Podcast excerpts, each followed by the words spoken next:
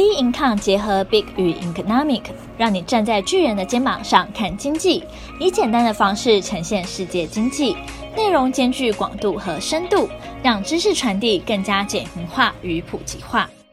产业新知一点通，今天的主题是全球代工模式解析。大家有用过像是 Dell 啊、HP、IBM、Apple、联想、Toshiba 等世界知名品牌的笔电吗？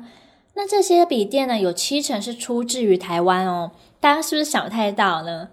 电子业啊，是台湾最热络的产业。那你一定也听过鸿海、台积电、广达等代工龙头。早期的时候，台湾电子业以纯代工为主，是名副其实的代工王国。但现在呢，大多已经转型成 ODM 厂，有较高的附加价值。那什么是 OEM、ODM、OBM、IDM 呢？就让我们来认识看看吧。OEM 是原有设备制造商，专业委托代工，只做纯代工的服务。原厂呢，提供产品的设计图，委托 OEM 厂设计开发产品。产品呢，还是会挂上原厂的品牌，例如 Nokia，整体产品设计呢自行完成，才交由代工厂进行生产。向 OEM 进行代工最大的好处是节省生产的成本。毕竟，品牌厂若生产每个零件就要盖一间工厂，那岂不是就亏大了吗？再来是原厂委托设计代工 （ODM），除了纯代工，还有完整的产品设计能力。原厂提供开发产品的概念啊、规格，那之后的产品设计、原材料、零组件开发、制程创新、商谈委托，均是由 ODM 完成。例如，三星提供 Apple OLED 技术与供应，也完成 Apple 所需的产品，会比原始 OEM 厂的价格更高。相对于 OEM，含有厚实的技术还有附加价值。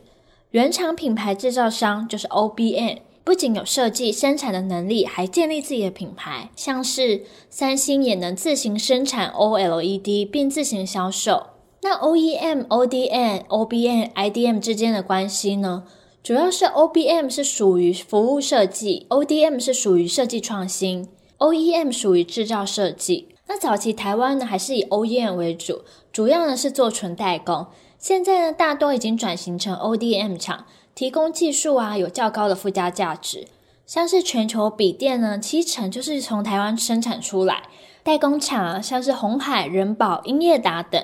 现在全球也多以 OEM、ODM 进行分工，完全纯 IDM 厂呢已经很少了。那各位对于 OEM、ODM、OBM 还有 IDM 是不是已经比较清楚的呢？如果不清楚的话，可以到我们 Be income 官方网站，我们有完整的资料呈现给您哦。